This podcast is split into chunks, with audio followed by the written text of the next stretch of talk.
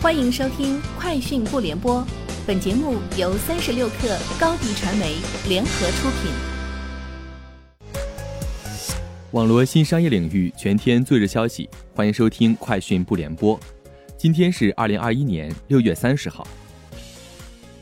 宁德时代日前发布公告表示，将与宝马集团等成立原材料专项小组，以确保原材料长期且可持续供应。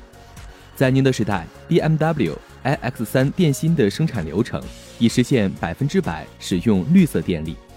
未来，宁德时代和华晨宝马将在绿色生产、节能减排和循环经济等领域开展更加深入的合作。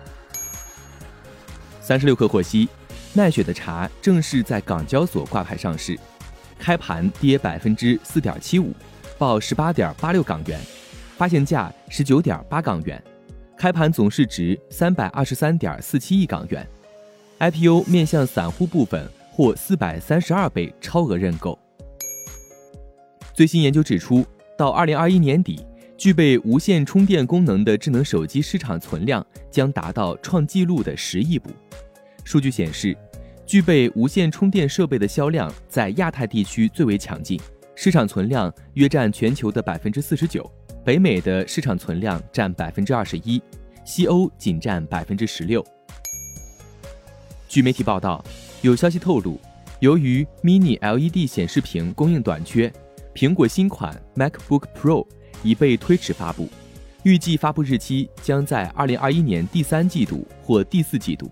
苹果正计划发布新的十四英寸和十六英寸配备 Mini LED 显示屏的 MacBook Pro 笔记本电脑。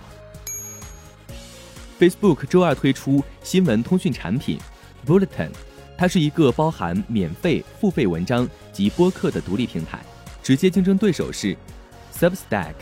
此外，Facebook 宣称，在 Bulletin 推出之初不会从创作者手中获取分成，创作者可以自己确定付费订阅价格。报道称，目前 Bulletin 主要面向美国创作者，但网站在全球都能看到。测试之后会增加更多国际名称。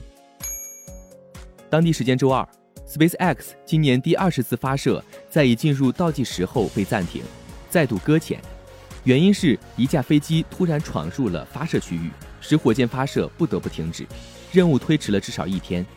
马斯克在推特上表露了对本次推迟的不满，他写道：“一架飞机飞入禁区，但这个禁区范围太大，很不合理。”还补充道。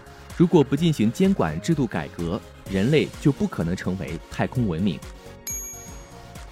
s e n s o Tower 发布报告称，二零二一年上半年全球移动应用收入为六百四十九亿美元，同比增长百分之二十四点八；App Store 收入四百一十五亿美元，同比增长百分之二十二点一；Google Play 收入二百三十四亿美元，同比增长百分之三十。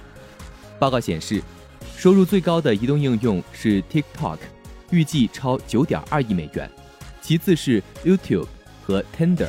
游戏方面，全球手机游戏消费支出四百四十七亿美元，同比增长百分之十七点九，增速落后于去年。以上就是今天节目的全部内容，明天见。高迪传媒联合巨量引擎举办营销峰会，详解抖音电商。报名参会，请咨询高迪传媒微信公众号。